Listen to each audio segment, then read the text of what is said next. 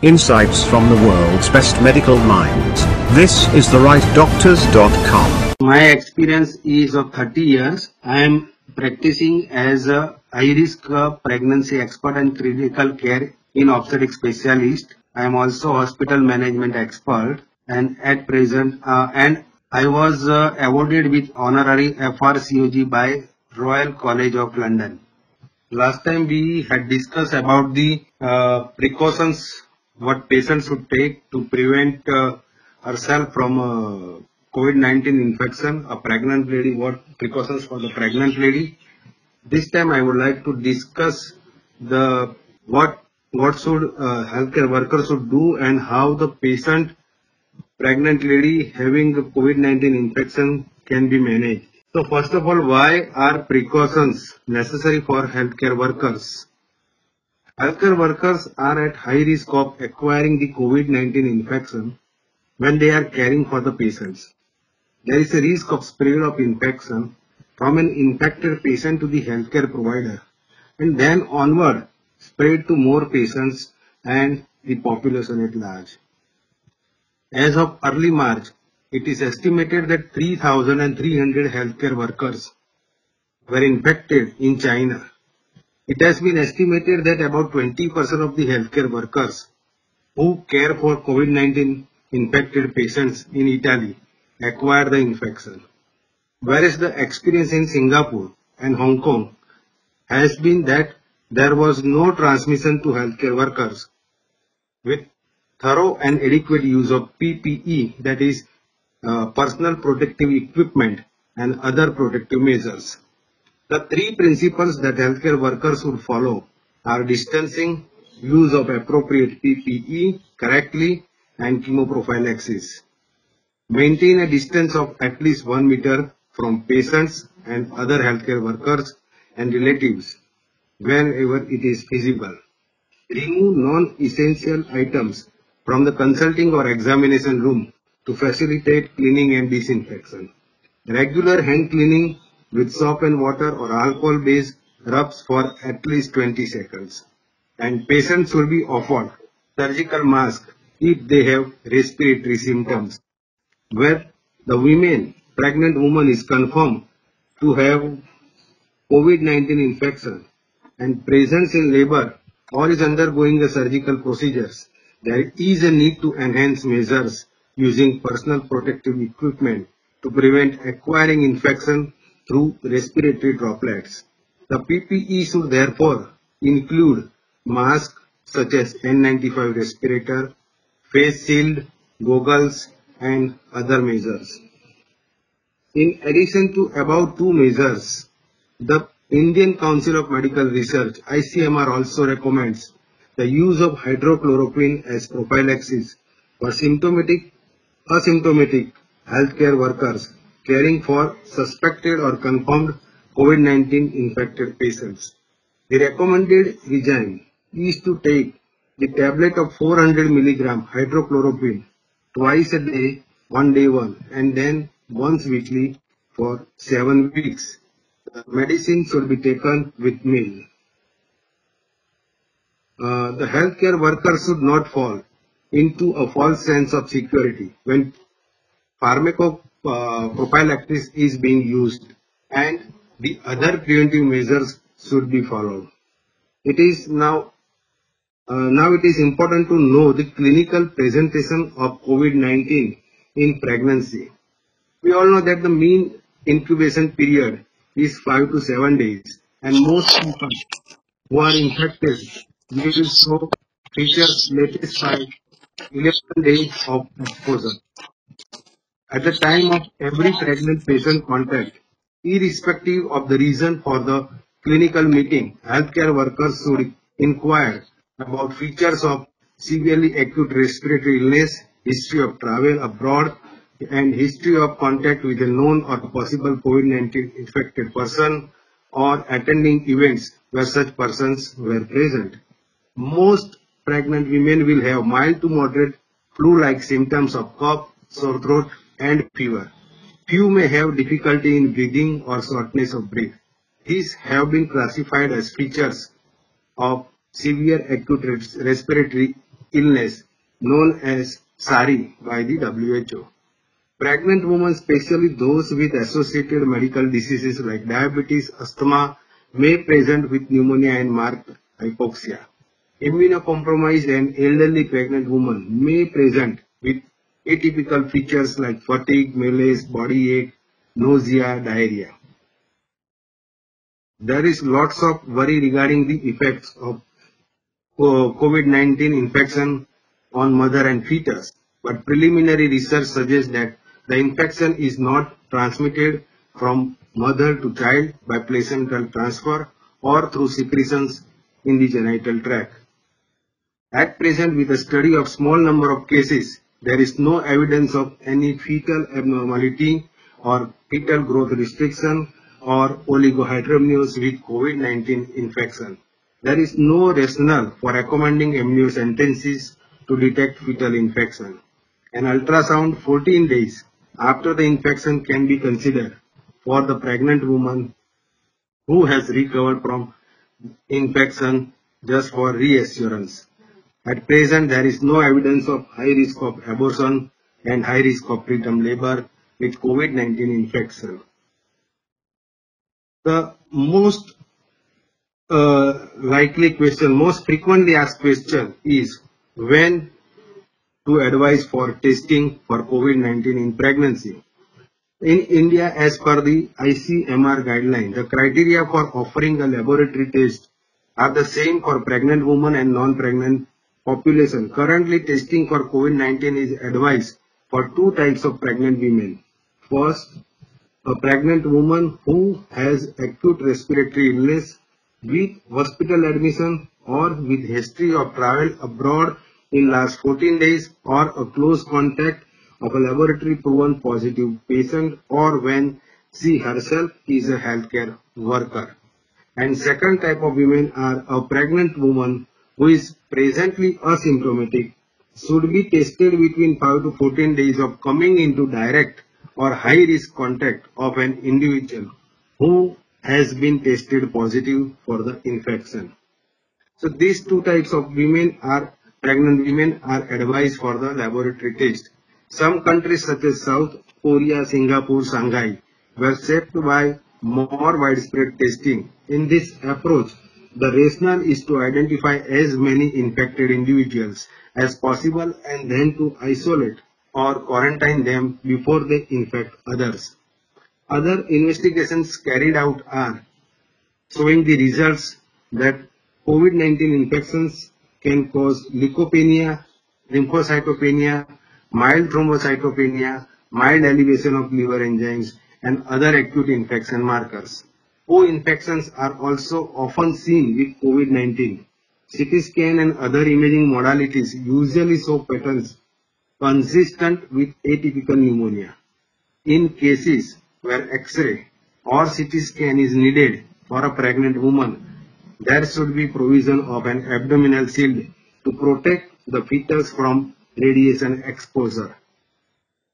Important thing is arrangement in the existing healthcare to manage such patients.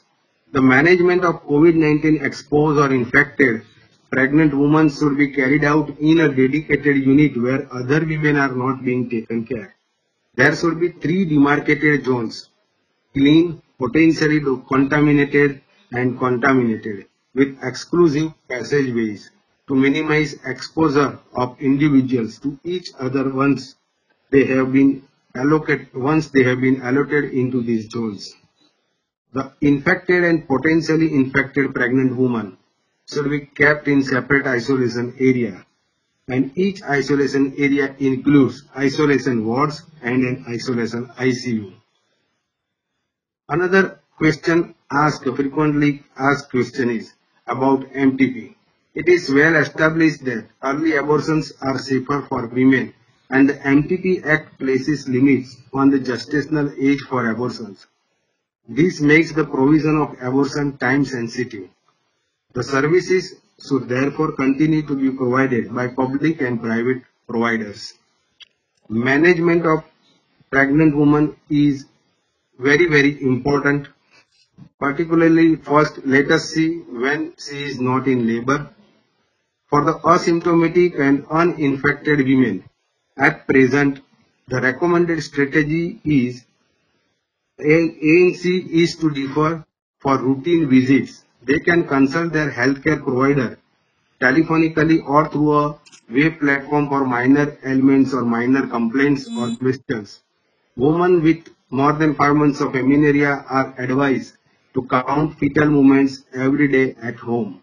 Time sensitive visits such as targeted scans at 18 to 20 weeks and essential visits for high risk pregnancy are needed.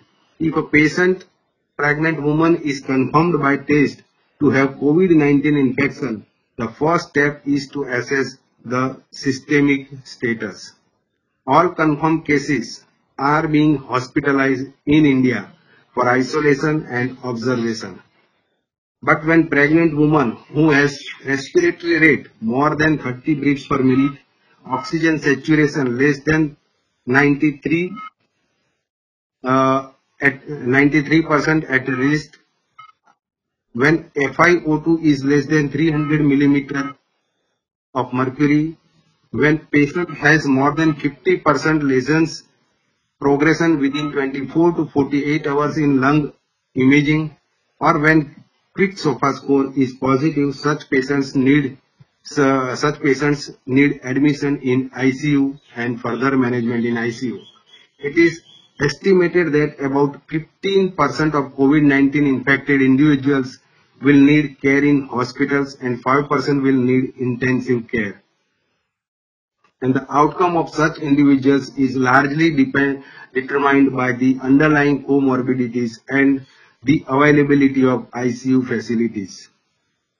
Medical management and drugs used in treatment for COVID-19 infections are mainly hydrochloroquine and antiviral. Supportive therapy for COVID-19 infections should include rest, oxygen, supplementation, fluid management and nutritional care as needed. The treatment of COVID-19 viral infection has been attempted by two approaches. First approach is the use of combination of hydrochloroquine and azithromycin. The other approach has been to use antiviral drugs, some of which are not yet available in India. Hydrochloroquine in a dose of 600 mg, 200 mg thrice a day with meals and azithromycin 1500 mg once a day for 10, day, 10, uh, for 10 days has been shown to give virological cure on day 6 of the treatment in 100% treated patients in one study of 20 treated patients. Alternative regime for hydrochloroquine are to give 400 mg twice a day on day 1 and then 400 mg once a day for the next 4 days. Chloroquine which is frequently used in India can also be used as an alternative. The dose is 500 mg twice a day for 7 days. Antiviral uh, drugs like lopinavir and ritonavir was the first antiviral combination used in an attempt to treat COVID-19 infection. This may be considered as a possible line of treatment for those who have chronic diseases, immunocompromised or uncontrolled diabetes. In India, some health authorities have prescribed a regime of oseltamivir 75 mg twice a day for 5 days in conjunction with hydrochloroquine. The recommendation is based on the experience of swine flu H1N1 experience. At present, data on this regime is limited. Paracetamol, paracetamol is the preferred drug. If possible, ibuprofen and other NSAIDs may be avoided. The use of steroids for enhancing fetal lung maturity in situations where preterm delivery is likely needs to be individualized based on women's condition.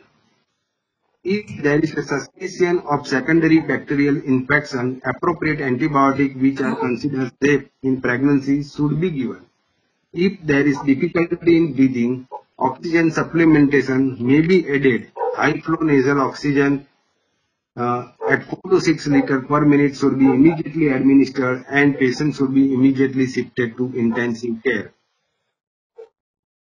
When such patient develop uh, develops labor, when such patient comes with labor pain or develop, uh, then the protocol should be in place in every maternity unit to receive such type of patients with labor. A woman should call in advance to alert the maternity unit about her arrival whenever it is possible. This will give some time to the healthcare workers to prepare in triage with the personal protective equipment. The women should the woman should use private support or an ambulance when possible to reach the maternity unit. Reception and triage in the same room as to be used for admission in labor and delivery. The number of attendants allowed with the woman should be restricted. A separate delivery room and a separate operation theatres are required for the management of suspected or confirmed COVID-19 mothers. Both should have neonatal corners located at least 2 meter away from the delivery table. A multidisciplinary team may be involved in caring for the pregnant woman in labor depending on the severity of the condition. The anesthetist and neonatologist should be informed of such a woman presenting in labor, in labor. Timing of delivery should not be altered on the basis of COVID-19 infection. It is not an indication to induce labor or deliver the woman. When pregnant woman is critically ill, delivery may be indicated to relieve the extra metabolic and pulmonary load. However, such a decision has to be guided by the degree of clinical stability, gestational age, available infrastructure and couple's wish. As such, the pregnant woman with COVID-19 infection can be allowed to labor and indications for intervention should follow standard obstetric practice. In labor, monitoring should include the periodic evalu evaluation of the respiratory status with a watch for symptoms of difficulty or shortness of breath, respiratory rate, pulse rate, oxygen saturation on pulse oximeter. If there is a deterioration of these features, intensive care measure would be required including ventilation. An intravenous access should be established and fluid should be restricted in labor.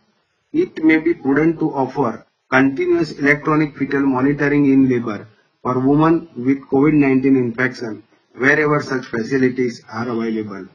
A team of anesthetists should be available with a senior anesthetist taking the lead for epidural analgesia if she wants. The second stage of labor would be should be cut short to prevent maternal exhaustion and reducing maternal efforts in case where there is respiratory involvement by the infection. At present, pregnant women have almost universally have been delivered by cesarean section when they present in labor with COVID-19 infection. There is no proven scientific rationale for this. There is no evidence that epidural or spinal anesthesia and analgesia is contraindicated in the presence of coronavirus. For most of the women, spinal anesthesia by standard technique is suitable. However, in the situation where there is respiratory compromise, general anesthesia and subsequent ventilation will be needed. If general anesthesia is administered, pre-oxygenate the patient for 5 minutes with 100% oxygen and perform rapid sequence induction to avoid manual ventilation of the patient's lung. A video laryngoscope to improve intubation success is more preferable. The need for using full personal protection equipment it, it is reiterated. The care of the newborn should be the hand should be in the hands of neonatologist or pediatrician. All newborns delivered to mothers who had a COVID-19 infection within 14 days of delivery or up to 28 days after birth should be tested for COVID-19 infections. All symptomatic neonates exposed to close contacts with COVID-19 mothers should also be tested for COVID-19. If mother is COVID-19 positive, and baby's initial sample is negative, another sample should be repeated after 48 hours for asymptomatic and roomed in neonates. There is no evidence that COVID-19 is secreted in breast milk. The main risk for infants of breastfeeding is the close contact with her mother, with the mother, who is also likely to share infective airborne droplets. As breast milk is the best source of nutrition and immunity for the infant, WHO and UNFPA encourages it with proper hand hygiene and respiratory hygiene. This guidance may change as time goes on and more studies and knowledge evolve. Once delivery is over, the isolation areas, procedure and surgical areas and medical equipment should all be handled as potential sources of infection. If a COVID-19 pregnant woman has been cared for in those areas, cleaning, disinfection or uh, proper disposal should be carried out as per the protocols. And while this is being carried out, the worker should wear uh, personal protective equipment. Postnatal care of mother infected with COVID-19 should include continued medical evaluation for the respiratory status and symptoms and standard practices of routine postnatal care. She should be encouraged to maintain the good practice of hygiene and she should continue, she should, should consume a healthy, nutritious diet to build immunity. The mother who is recovering from an acute illness and or when she is isolated from the infant may be at risk of developing anxiety, postpartum depression and other mental health issues. She should be offered counseling and psychological support. Training and managing the health care cadre is essential to prevent them from getting infected. Shift arrangements, transport need to be arranged and it is important to keep up their morale. Ultimately, prevention is always better than cure, but for COVID-19 infection, probably it may be the only regime prevention, prevention and prevention. So there is no need to be panic, but we should all follow the preventive measures. Pregnant women as well as healthcare worker both should uh, practice the preventive measures to save their, uh, themselves from uh, getting infected with the COVID-19 infections. I wish you all a safety. Thank you very much. Insights from the world's best medical minds. This is the rightdoctors.com.